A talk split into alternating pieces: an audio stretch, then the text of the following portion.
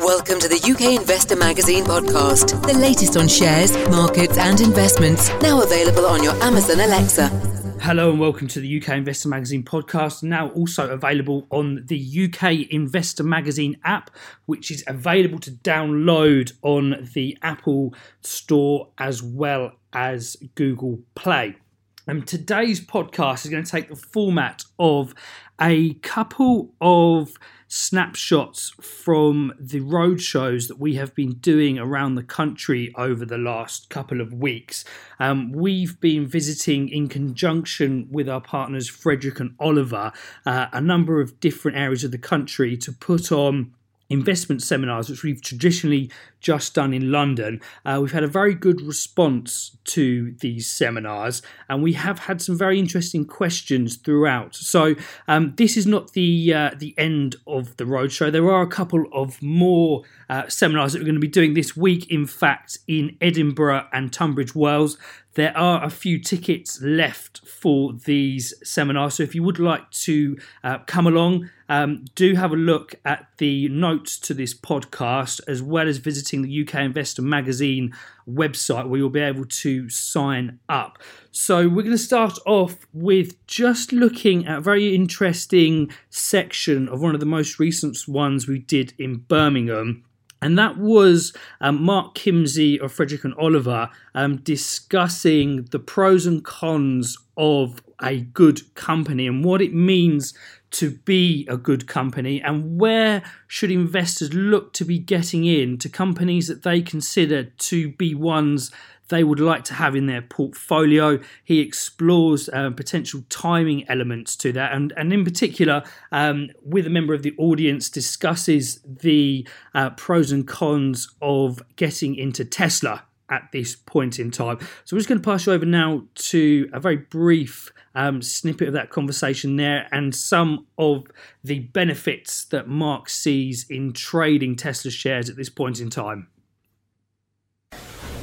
I put here a bad buy price and a good buy price, and I've used that very simplistic language because everybody always says to me, "Mark, what's a good stock? Well, you know, what's a good stock to buy? What one should I buy? What's a good company?" Well, uh, at the risk of saying something controversial, actually, they're all good companies. If you're listed on the FTSE 100, Dow Jones, S&P 500, we're talking about the, com- the biggest companies in the world. They're multi-billion or even trillion-dollar companies. So they have, by default, they're good companies. They're big companies, not necessarily good. Uh, well, I suppose if the scale is from big to you know one man on a fruit and veg stand, um, yeah, they, yeah, they could be. They could be loss making. Um, but by value, you know, you, you'd say they're, they're, the, they're the biggest, and it is a controversial comment, but I'd say for the most part they're good companies. So, really, what we need to try and identify is good and bad prices for all of the companies. Because, to be honest, for the large part, I don't really mind too much which companies people trade. They could be very big and stable, they could be fledgling and, um, and, and volatile. Um, it doesn't mean you, you should or shouldn't trade them, but we do need to try and identify the, the best prices at which to trade them. How do you look at something like Tesla then? Never made a profit. No. Shares going through the roof. Yeah.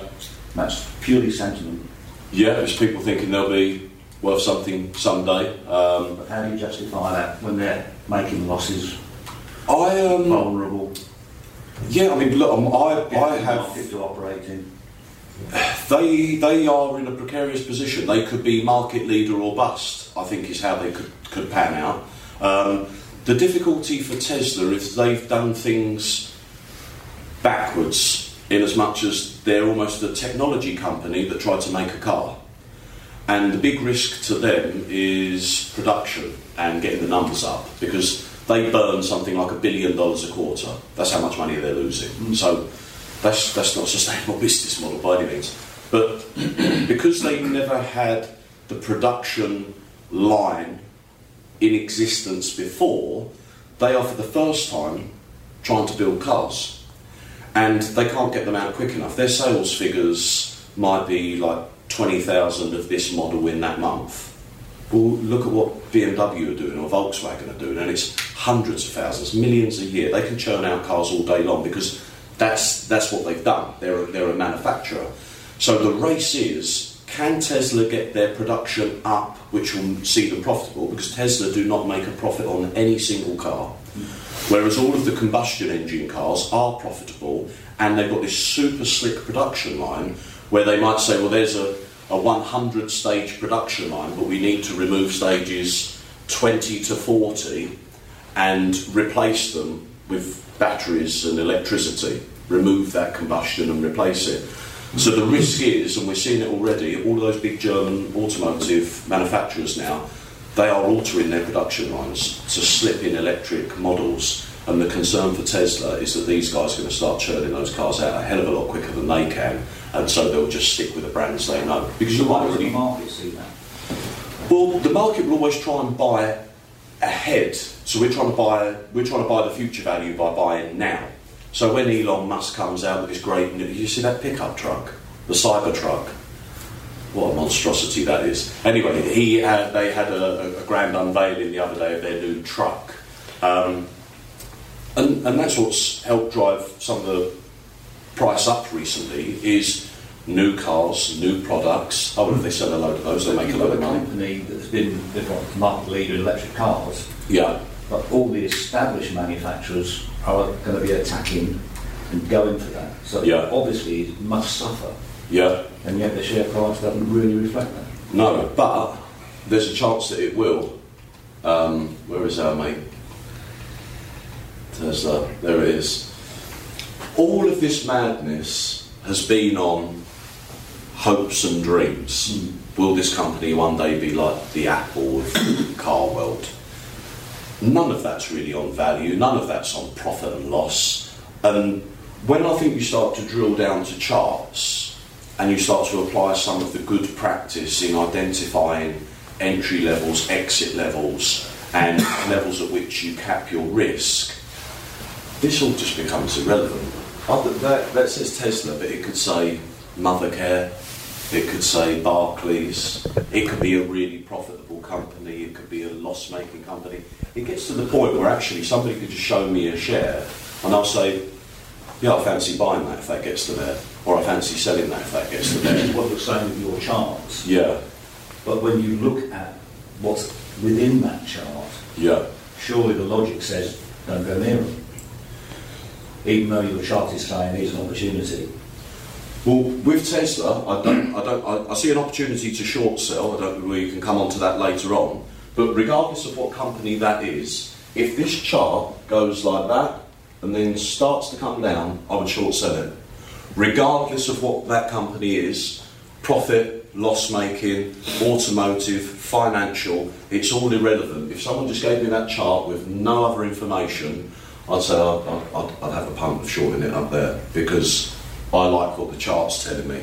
So, so you would be comfortable if we put up five different charts, not telling you what company they were, to make a prediction of what's going to happen in the next two months. I would make a prediction, but I would. I would. Well, you I, are. I, Well, I, so I, sure. no, yeah, I would. I would trade them at those levels. So, as you can see there, quite an interactive seminar session there from uh, Frederick and Oliver in Birmingham, obviously touching on Tesla, highlighting the point that whilst a company may be doing very well with- within itself, um, it may not be a good time, and also it could be that shares are rising quite rapidly in a company, but there are some underlying issues to consider. So, very interesting points there.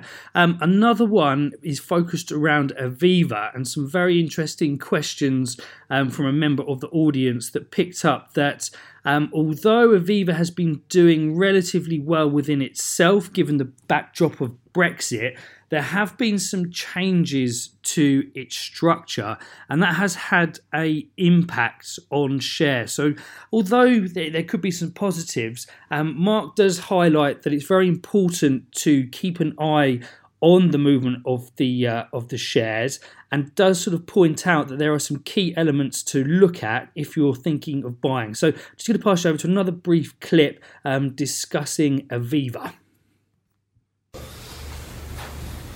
Here's an example. Uh, Aviva. Mm, It's not quite perfect, but four pound forty ish. Don't buy it. Somewhere around three and a half, three pound sixty. Do buy it. Um, and actually, it's down here now. It's under four quid. So this has progressed since I snapped this, you know, a few days ago. It's carrying on going down. So shows you the market doesn't like it. Aviva's really sensitive to Brexit as well. So good and bad Brexit headlines and that will be going up and down. But it's just uncanny that it sort of gets to the top, a little bit of bad news starts going down, gets to the bottom, a little bit of good. You know, it's, Well, the problem, keeps are- happening. the problem there is, you know, company like a big company like that, they Yeah. completely strange change their strategy as to what they do. they have done recently. Yeah, the market it. Five, five different, you know, clusters, if you like. Yeah. And, and if guys like me or guys like here, we, we, we want to know that unless we're burning a midnight oil and trying to read up on things. Yeah, yeah, yeah. And then if you don't know, like now, you know, this is that down 360 is probably the level, but we don't know what this new concept is going to do to it. No, and the market doesn't like it because when that news came out, it fell, I think, three or four percent on the Yes. day, and then it went another three or four percent the next day. So, you know, they, they did update the market, they're restructuring the business into five different divisions. They claim that that would increase shareholder value, but the market doesn't like what it's heard for, for whatever reason. So again, very interesting dialogue uh, at the latest UK Investor Magazine seminar there with members of the audience. Um, just as a reminder, this is not the end of the roadshow or investment seminars that we are doing around the country. There are two more this week. There is one in Edinburgh at Archerfield House this Thursday, the 28th of November, and there will be one on Saturday the 30th of November. That will be in the morning um, at the Hotel du Vin in Royal Tunbridge Wells. So, as I said at the start, there are tickets available. If you would like to join, please do sign up on the website or check the notes of this podcast for tickets. Thank you very much.